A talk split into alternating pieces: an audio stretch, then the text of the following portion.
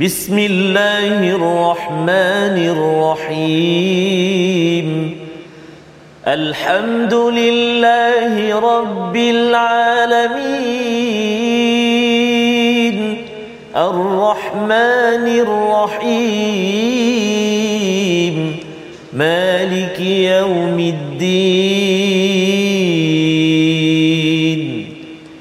إياك نعبد وإياك نستعين اهدنا الصراط المستقيم صراط الذين أنعمت عليهم غير المغضوب عليهم ولا الضالين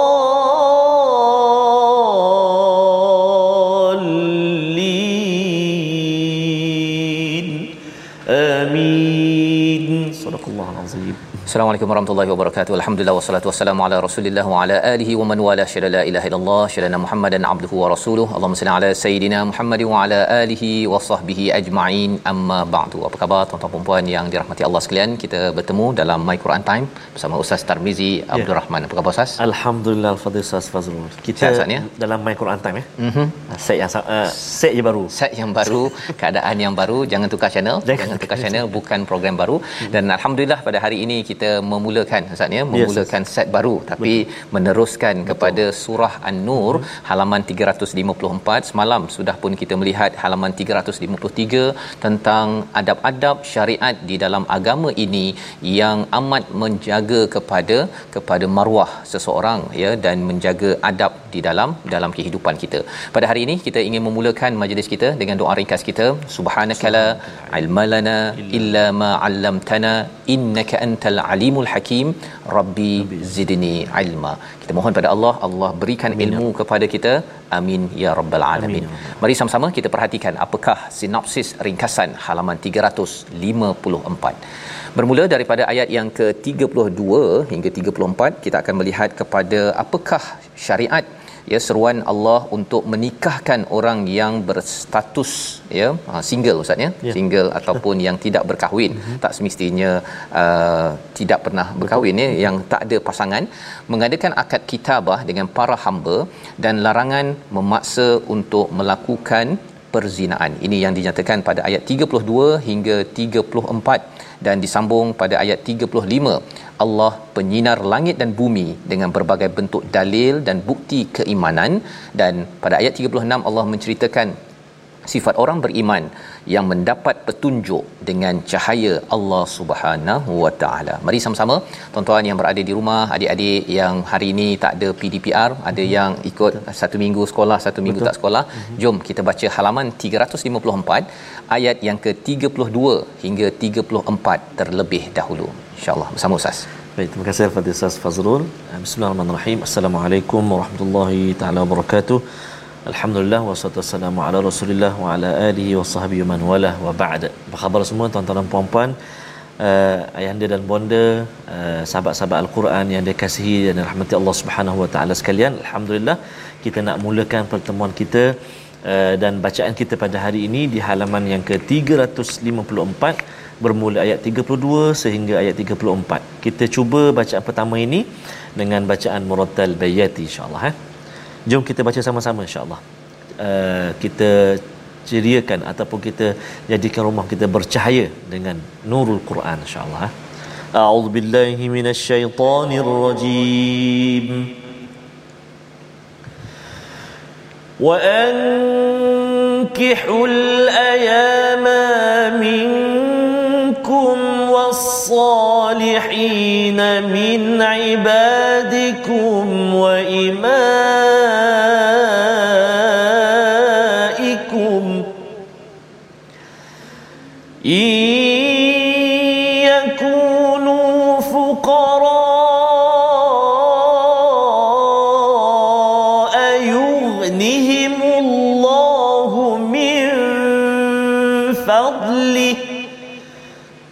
والله واسع عليم.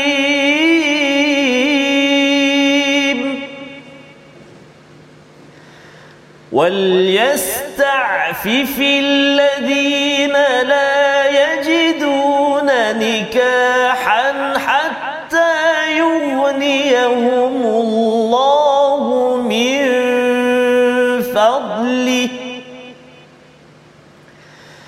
والذين يبتغون الكتاب مما ملكت أيمانكم فكاتبوهم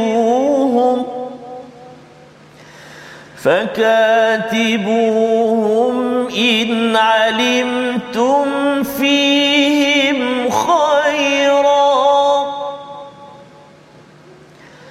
وآتوهم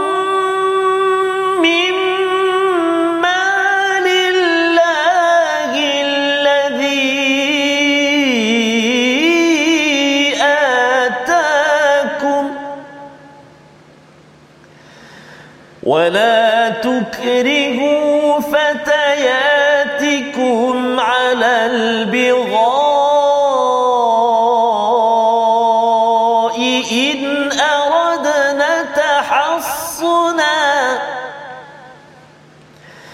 إن أردنا تحصنا لتبتغوا عرض الحياة الدنيا. ومن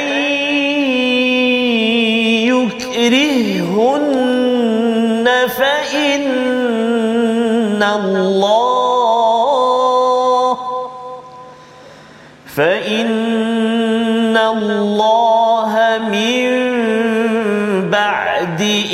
إكراههن غفور رحيم ولقد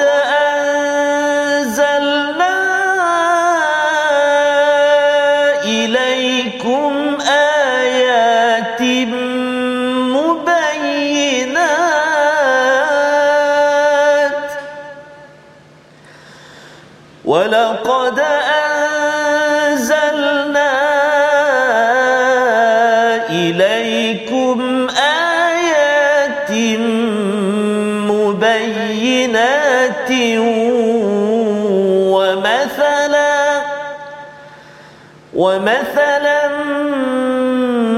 من الذين خلوا من قبلكم وموعظة للمتقين.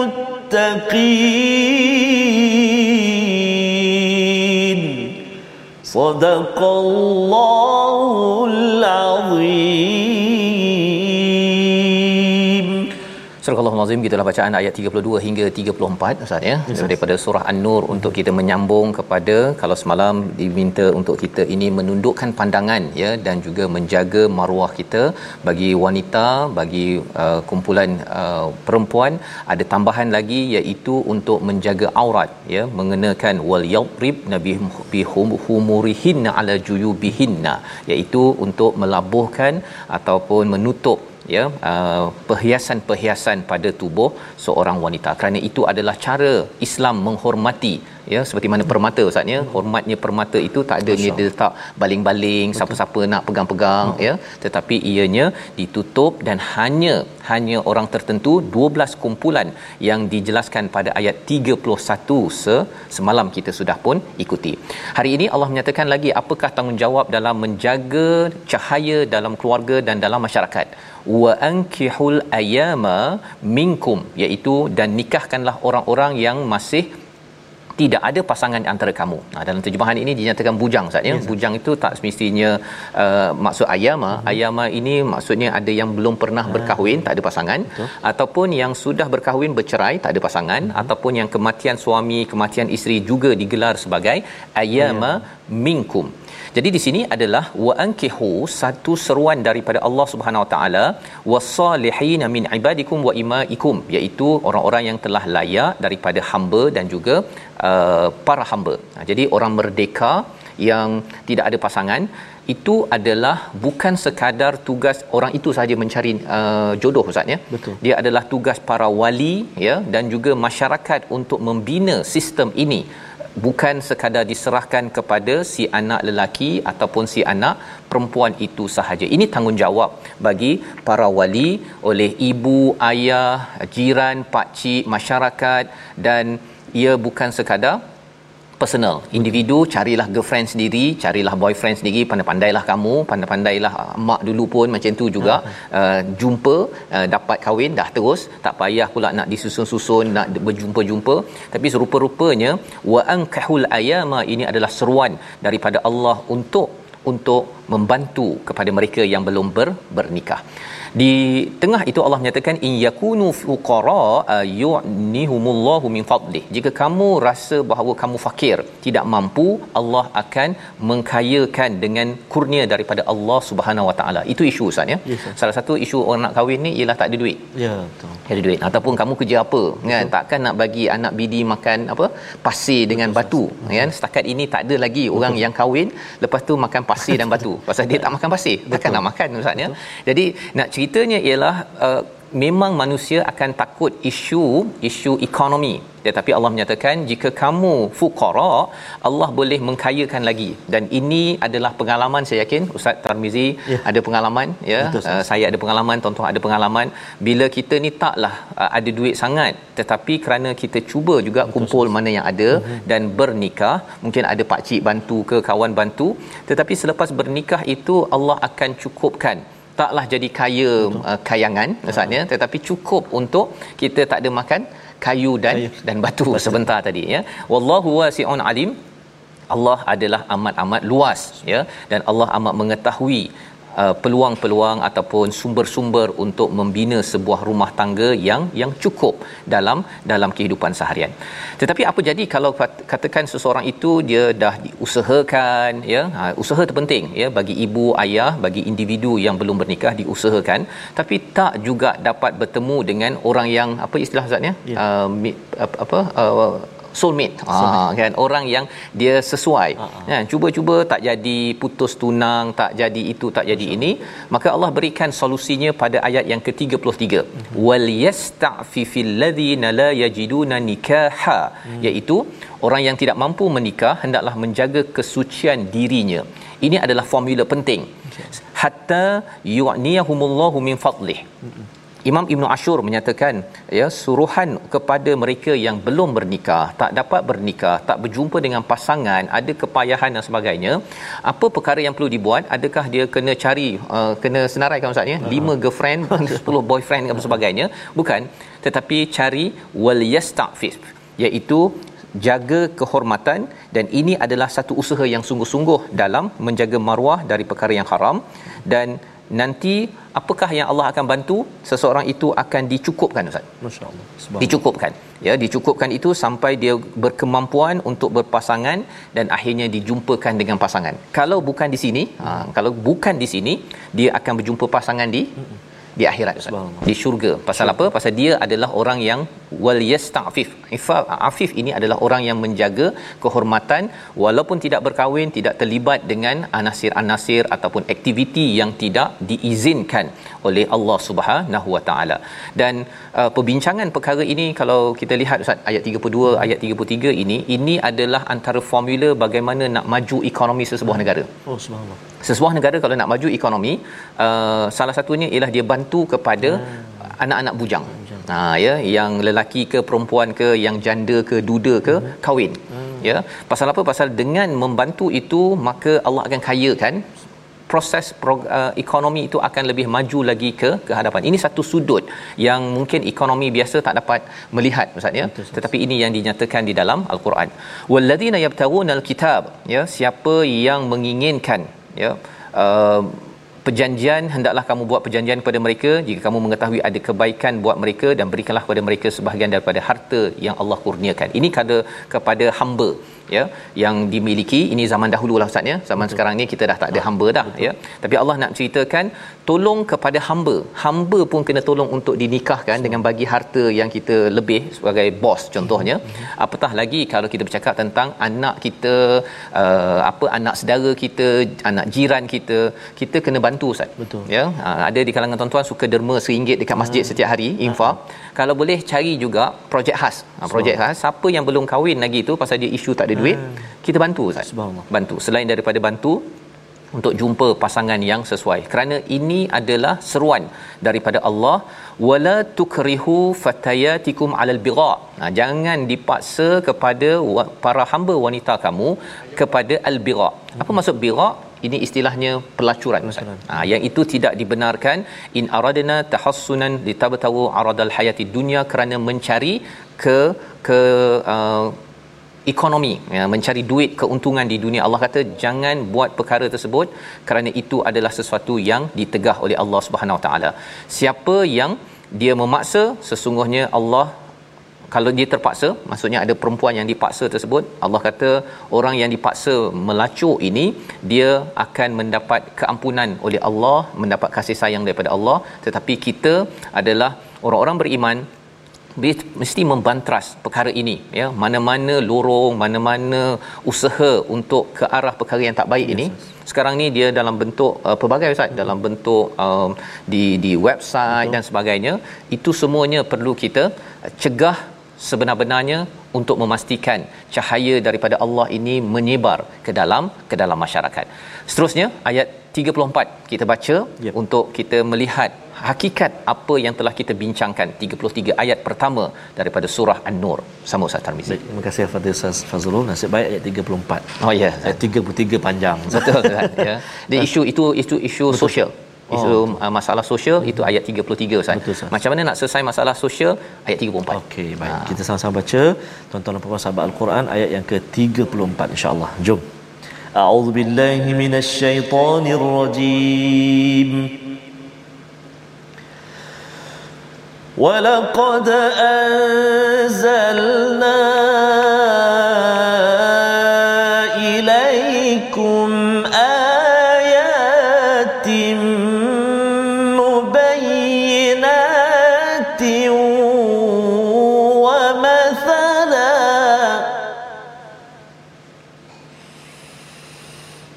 ومثلا من الذين خلوا من قبلكم وموعظة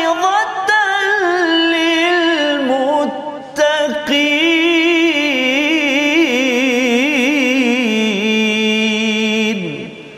صدق الله العظيم. Surah Al-Azim gitulah bacaan daripada ayat 34 dan sesungguhnya kami telah menurunkan kepada kamu ayat-ayat yang memberi penjelasan mubayyinat wa mathalan minal ladzina khalau min qablikum iaitu perumpamaan contoh daripada orang yang terdahulu sebelum kamu dan sebagai pengajaran bagi orang yang ber, bertakwa. Ini kesimpulan Ustaz ya. Setakat yes, 33 ayat yang ada ini uh-huh. Allah menceritakan tentang masalah sosial. Masalah masyarakat yang mana ada fitnah yang berlaku kepada Saidina Aisyah itu adalah perkara yang akan berulang berulang berulang sepanjang sejarah.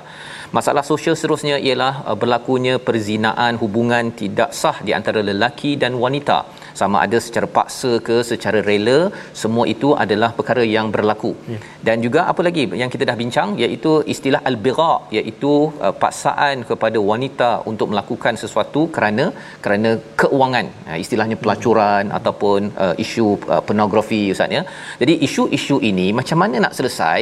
Allah kata walaqad anzalna ilaikum ayatin mubayyinat. Allah bawakan ayat-ayat ini sebagai penjelasan kalau kita ikut peraturan ini ayat pertama surah an-nur Allah dah cakap dah bahawa apa? Bahawa surah ini adalah ayatim bayyinat ya. Kalau kita ikut jelas dia tidak ada macam 50-50 kita ikut betul-betul. Kesannya apa? Kesannya isu fitnah di media sosial ataupun isu masalah sosial ini dia akan diselesaikan ini adalah satu anugerah adalah satu ubat yang Allah turunkan. Jelas. Yang pertama wa mathalan minal ladina khalau min qablikum iaitu ada contoh telah berlaku sebelum ini. Ya bila seseorang itu tidak ada al-Quran ustaznya ya. maka rosak. Bila tidak ada wahyu tidak ada nur dalam masyarakat maka rosak. Dan yang ketiganya Allah beri peringatan nasihat. Macam mana nak menyelesaikan isu sosial ya orang tak berkahwin Betul. orang yang berkahwin orang yang uh, mungkin uh, dari segi uh, pandangannya hmm. semua nasihat-nasihat itu Allah bekalkan kepada siapa orang yang nak bertakwa Sebab. orang nak bertakwa ni ialah orang yang nak jaga diri nak jaga masyarakat daripada masalah-masalah sosial yang ada wiqayah yang ada kaitan dengan perkataan al-muttaqin orang yang tak kisah ya. yang apa aku kisah dia rasa macam tak payah kot surah an-nur ini kita perjuangkan mm-hmm. ya tetapi bagi bagi kita bila kita dah nampak oh rupanya dalam rumah pun kita ada adab di luar rumah pun kita ada adab tengok TV tengok YouTube pun ada adab sampai tahap begitu sekali sudah tentunya ia akan menjaga kita daripada pelbagai masalah-masalah yang ada di dalam kehidupan kita. Selepas ini kita akan lihat apakah lagi penerangan tapi kita lihat dahulu perkataan pilihan pada hari ini. Perkataan pada hari ini nakaha nakah. Isu besar Ustaz ya. Yes. Ramai orang yang tidak bernikah ya. ya dan kalau katakan orang yang sudah bernikah perlu membantu orang lain bernikah ya. itu adalah tanda keseriusan kita menjaga sosial, kita menjaga ekonomi negara dan juga keluarga kita 23 kali disebut di dalam al-Quran dan ini adalah seruan untuk kita Ustaz ya. ya. Nampak gayanya masjid-masjid ya ataupun kalau orang cakap uh, cari kerja ada uh-huh. website untuk syarikat dan juga pekerja uh-huh. kan kena ada website ada uh, cara korporat menguruskan orang yang tak bernikah ya agar apa agar wal yastafif ini uh. afif di dalam masyarakat ini terjaga masalah sosial terjaga dan masalah ekonomi juga diangkat bila kita mengamalkan ayat 32 34 sebentar sebentar nanti. Jadi nikah bukan sekadar dua orang bertemu tetapi di sebaliknya itu adalah jaringan orang-orang yang ingin mengikut panduan nur Allah Subhanahu Wa Taala. Kita berehat sebentar. Kita kembali semula dalam My Quran Time baca faham amal insya-Allah. Yes.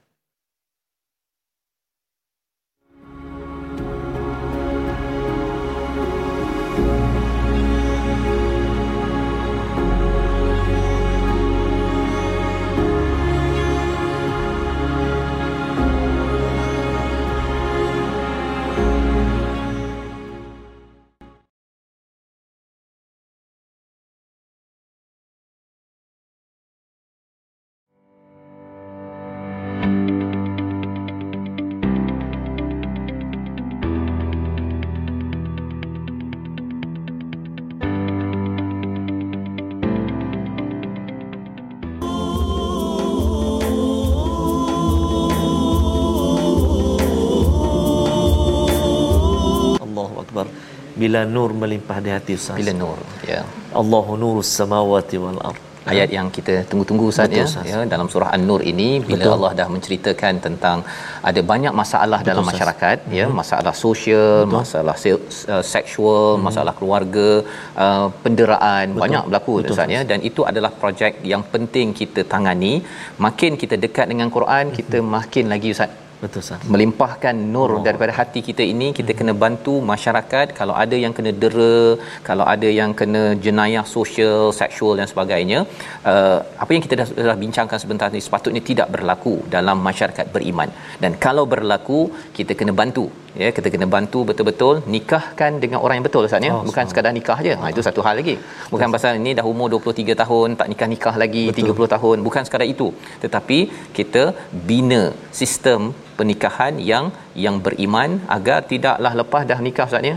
Sehari je raja sehari. Allah. lepas tu jadi hamba abdi. Memang ha, sehari sungguh. Memang sehari betul. Kita doakan Amin, kita ya. dimudahkan Ustaz. Betul, anak-anak kita ada anak Ustaz ya. Kita satu kita dulu awal kahwin bimbang rezeki. Betul. tapi lepas itu adalah bimbang tentang mm-hmm. tentang nikah tentang jodoh mereka. Mm-hmm. kerana kalau rezeki duit banyak mm-hmm. tapi tak bahagia pun Allahuakbar itu perkara yang kita doakan ber, bersama. bersama. Mari sama-sama kita teruskan dengan pelajaran tajwid kita. Insya-Allah Ustaz. Terima kasih Ustaz Al-Fadhil Safas.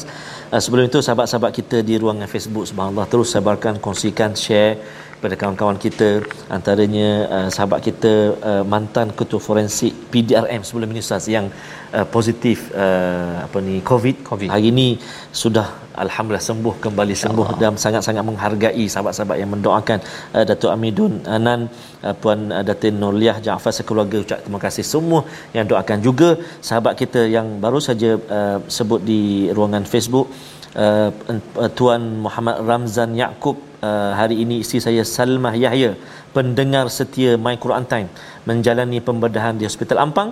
Uh, moga-moga sahabat-sahabat Al-Quran semua dapat sama-sama kita doakan. Amin ya, Ya. rabbal alamin. Jadi insyaallah uh, mudah-mudahan semuanya dipermudahkan Allah Subhanahu wa taala.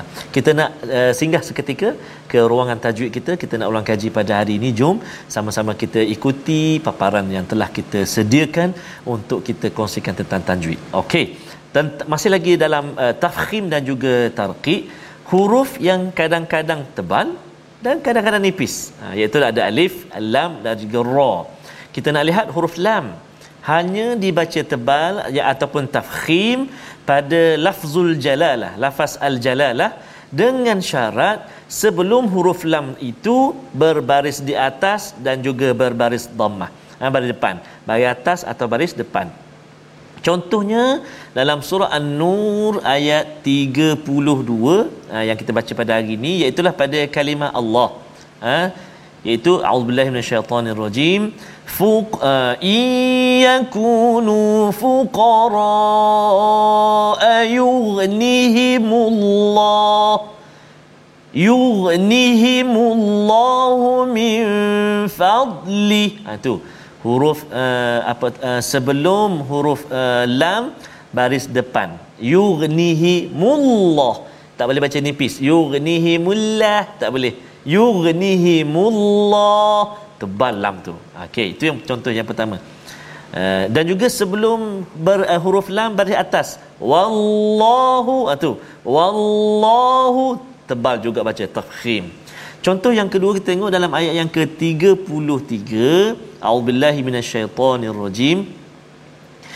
Fa inna Allah sebelum huruf lam baris atas. Fa inna Allah tebal. Jangan baca nipis. Fa innalla Allah nipis fa inna Allah tebal satu.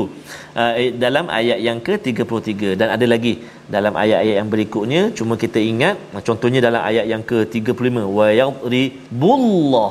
Nah, kita ingat huruf lam bila kita baca tebal sebelum huruf lam tadi berbaris atas dan juga sebelum huruf lam berbaris uh, depan. Ada satu lagi? Adapun sebelumnya uh, ketika sebelum huruf lam tadi berbaris di bawah maka kita baca nipis. Ah yang ni uh, Fadil Safas ah, kadang-kadang ada yang keliru. Mm-hmm. Dibaca tebal bismillah. Bismillah oh. mungkin tak berlaku lah sebab selalu baca. Selalu baca. Ah, contoh kalau macam ayat yang uh, kita nak kongsikan uh, tadi contoh tadi di paparan kita tadi kadang-kadang ada huruf uh, uh, yang ni kita kalimah uh, contohnya uh, kecilnya tak nampak saya malillah. Mm-hmm. Ah malillah. Malillah. Ada setengah-setengah pembaca tuan-tuan kena hati-hati jangan baca malillah. Mm-hmm. Ha, sebab dia ingat semua uh, kalimah Allah kena tebal. Tak. Ya. Ada keadaan tebal, ada keadaan nipis. Tebal tadi kita dah kongsi bila? Bila sebelum lam baris atas, baris depan. Bila nipis, sebelum huruf lam baris bawah. Bismillah itu key dia, kunci dia yang yang boleh kita ingat. Bismillah. Kalau yang ni malillah. Ha, kan? Zikrillah. Jangan baca zikrillah, jangan. Ha, sebab apa? Sebab sebelum huruf lam baris bawah. Jadi itu dua contoh yang boleh kita ikuti dan kita boleh uh, semaklah ataupun kita ulang kaji. Alamak ustaz, terlepaslah ustaz, laju sangat. Jangan bimbang. Malam ni ada ulangan, pagi besok pun ada ulangan, Facebook pun ada ulangan, YouTube, Instagram semua ada ulangan. Boleh sama-sama kita belajar lagi insya-Allah. Wallahu a'lam. Terima kasih ucapkan pada Ustaz Tarmizi. Kita melihat ya, cara bacaan Ya. yeah. sebentar tadi Ustaz ya. Maksudnya kalau lafzul jalalah itu Betul. ya diawali dengan baris bawah. Okey. Maksudnya Tipis baca. Tipis. Ha ya alhamdulillah ya jangan ditebalkan pula. Jangan tebal ya. baris atas atau depan. baris depan Ah. ya, ataupun baris atas ya. Betul, Jadi Ustaz. itu panduan untuk kita sama-sama baca Ya. dengan tepat ya dan uh, di situ sebenarnya dia ada banyak uh, perbincangan Ustaz ya bila baris atas baris Betul, depan itu uh, berbanding dengan baris bawah kan? Betul. uh, tapi hari ini kita tak bincang panjang. Kita nak menyambung balik yeah. tentang nur ya. Allahu nurus samawati wal ard. Apa maksudnya? Dan ayat ini hadir selepas Allah bercerita tentang tentang Allah menurunkan wahyu al-Quran ini ada bayinat mubayyinat yeah. ia menjelaskan memberi penjelasan hmm. yang tepat bagaimana menguruskan kadang-kadang orang rasa bahawa masalah uh, apa sosial hmm. masalah keluarga ni macam tak bertepian Betul, kan rasa macam kalau kahwin tu bersedia je lah untuk Allah Allah. untuk berpisah Ha-ha. sebenarnya untuk bila dalam dalam Islam ini ber, berkahwin itu insya-Allah harapnya dia sama ada kekal ataupun di, di sini ataupun kekal sampai ke syurga. Ha, itu dia punya point dia. Tetapi mungkin ada yang kata bahawa uh, tapi kalau ada yang bercerai itu uh, okey ke? Ha. Kan? Dalam Islam bercerai ini bukanlah sebagai satu perkara stigma negatif. Maksudnya betul. ada orang yang mungkin tidak uh, sekufu, hmm. tidak sesuai, ada cabaran-cabaran yang ada. Tetapi ideanya ialah uh, Quran turun untuk memberi penyelesaian Betul. ya untuk kita menuju kepada target akhir iaitu menuju pada Allah Subhanahu wa taala. Dengan keluarga kita bertemu Allah, dengan tak ada keluarga pun kita tetap juga nak bertemu dengan Allah Subhanahu wa taala. Jelas di situ dengan contoh-contoh dengan nasihat bagi kita yang ingin menjadi orang yang bertakwa. Jadi mari kita lihat bagaimana ciri orang bertakwa sebenarnya dia dapat cahaya daripada mana dalam dirinya dah ada cahaya ke belum? Ayat 35 dan 36.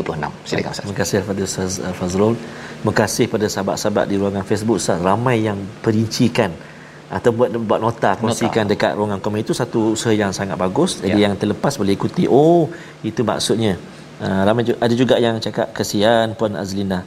Laju saya cakap laju tadi. Oh, oh Allah, tu. itu keistimewaan Puan Azrina insyaallah. Uh, ah, kan jadi uh, maknanya al-Quran untuk semua kita meraihkan semua dan ambillah peluang dan juga uh, hadiah anugerah Allah SWT ini. Kita nak sama bacaan kita jom ayat 35 ayat 36 kita cuba dengan taranum Muratal Hijaz insyaallah eh. A'udzu billahi minasyaitonir rajim.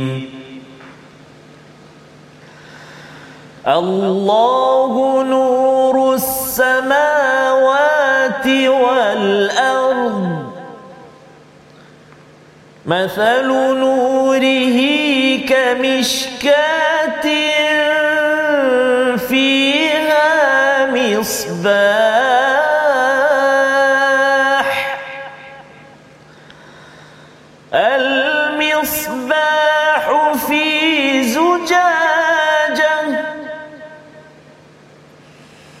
الزجاجة كأنها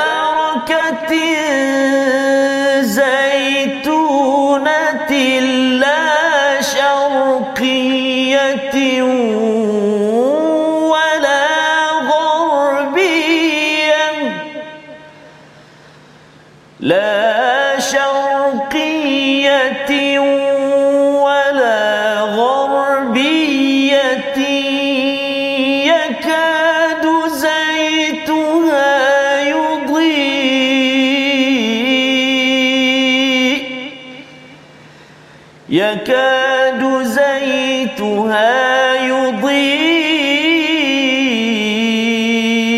ولو لم تمسسه نار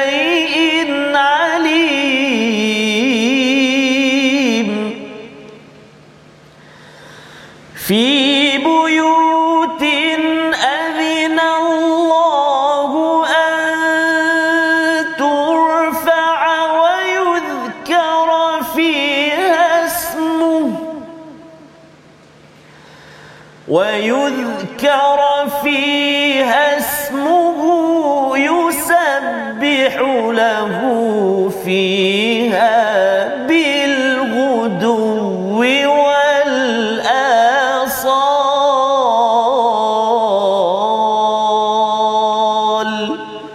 صدق الله العظيم. Surah Al-Azim begitulah dua ayat daripada ayat 35 dan 36 Ustaz ya. Ayat favorite Oh, yang selalu dihafal oleh anak-anak sekolah menengah ya. Allahu nurus samawati wal ard. Allah ini adalah cahaya kepada langit dan kepada kepada bumi ya.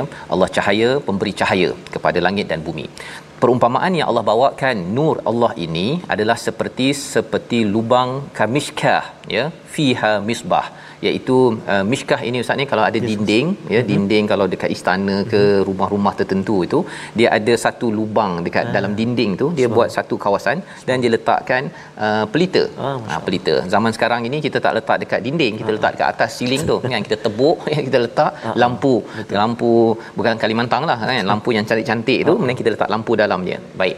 Jadi Allah menyatakan tentang perkara ini. Satu perumpamaan seperti satu lubang yang tidak tembus di dalam dinding itu mm-hmm. ada pelita.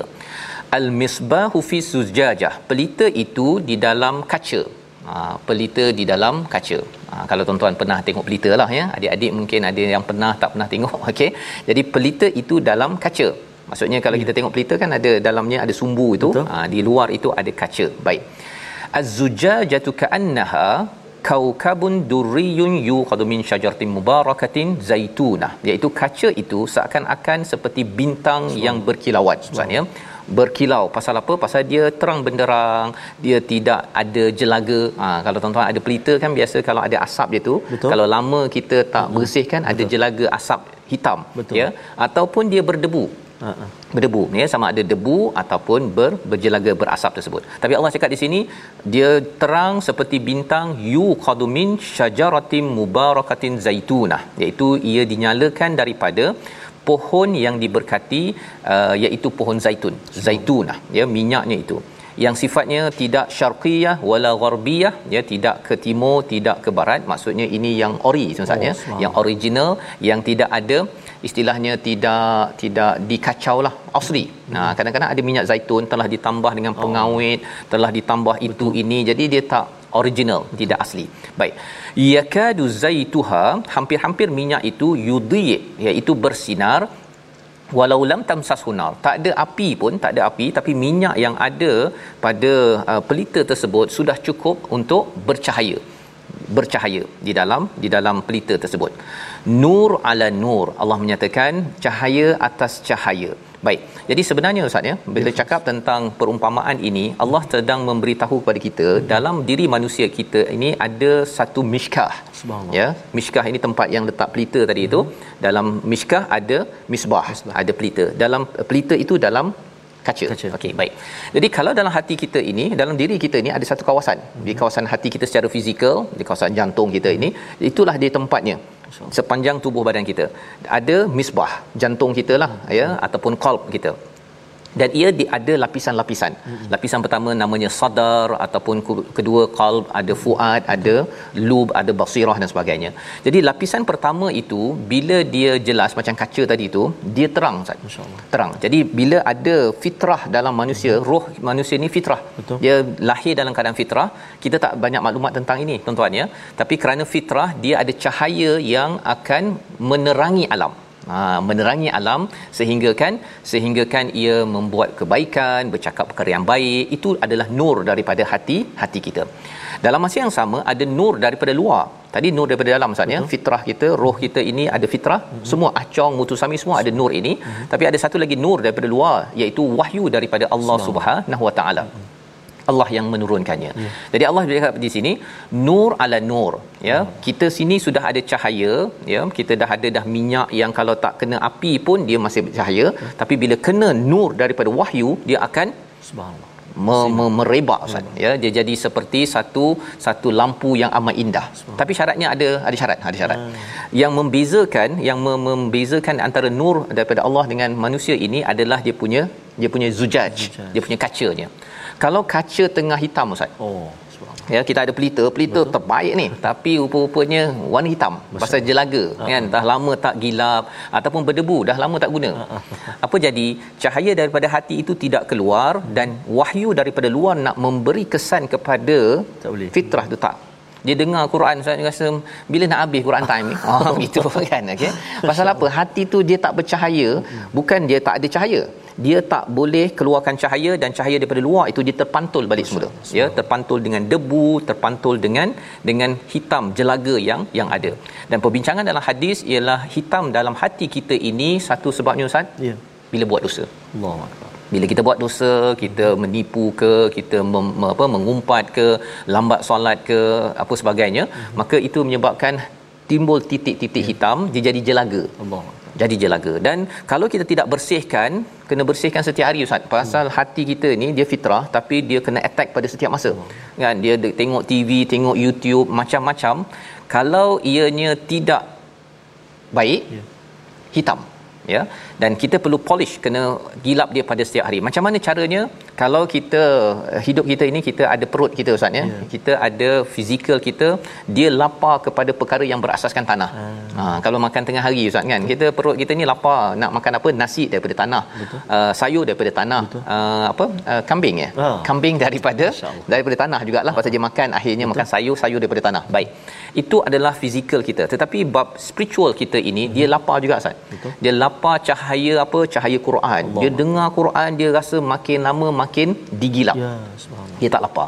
Bila dia tak lapar tu dia tak ada meronta-ronta. Dan bila ada cabaran-cabaran dalam kehidupan cahaya daripada Allah dia kena kepada cahaya dirinya dia tetap menerangi ketika masyarakat mungkin terlibat dengan gejala sosial, gejala seksual, masalah dan sebagainya, dia masih lagi mendapat hidayah daripada nur Allah Subhanahu Wa Taala. Jadi Allah cakap apa? Yahdillahu linurihi man yasha wa yadribullahu al-amthal. Allah buat perumpamaan ini kepada seluruh manusia dan Allah amat mengetahui ya Allah amat mengetahui di mana sebenarnya kalau kita guna perisian ustaznya software dalam tubuh kita ni dah ada software cuma dia ada password dia ah. tak boleh guna kan tapi bila dapat Quran saja password tu tap terus kita terbongkar ya macam-macam kehebatan software yang sudah Allah letakkan dalam tubuh kita. Itu sebabnya cara kita nak memastikan perkara ini uh-huh. fitrah kita ini kita polish ya kita isi dengan uh-huh dengan zikir pagi dan petang pada ayat 36 dan kemudian Quran ini akan menjadikan ia lebih bercahaya menerangi Allah. alam ini ustaz ya. Jadi kita doa pada Allah Subhanahu taala agar kita ambil pelajaran ya. kita lihat resolusi halaman 354 sama-sama kita saksikan. Iaitu yang pertama resolusi kita pada hari ini usahakan untuk bernikah ya. Kita bantu orang lain untuk bernikah bagi mereka yang layak dan Allah akan mencukupkan. Yang pertama yang kedua, jaga kehormatan diri bagi orang yang belum bernikah, maka Allah akan cukupkan, Allah akan bantu untuk bertemu dengan pasangan di sini ataupun sampai di akhirat nanti. Yang ketiga, banyakkan zikir dan tasbih pagi dan petang untuk menggilap kaca bagi bagi pelita yang ada dalam hati kita sehingga kan Quran akan mencerahkan lagi unlock kekuatan yang ada pada hati kita bersama Ustaz Tamizi. A'udzubillahi minasyaitonirrajim. Bismillahirrahmanirrahim.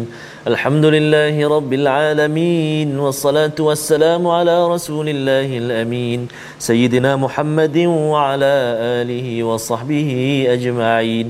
اللهم صل على سيدنا محمد وعلى ال سيدنا محمد اللهم ya Allah ya Rahman ya Rahim ampunilah dosa-dosa kami ya Allah Ampunilah dosa-dosa mak dan ayah kami mak dan ayah mertua kami muslimin dan muslimat birahmatika ya arhamar rahimin ya Allah ya Rahman wa ya Rahim saat ini barangkali ya Allah ada di antara kami yang mana anak-anaknya masih belum bertemu jodohnya permudahkan ya Allah rizqikan jodoh buat mereka ya arhamar rahimin.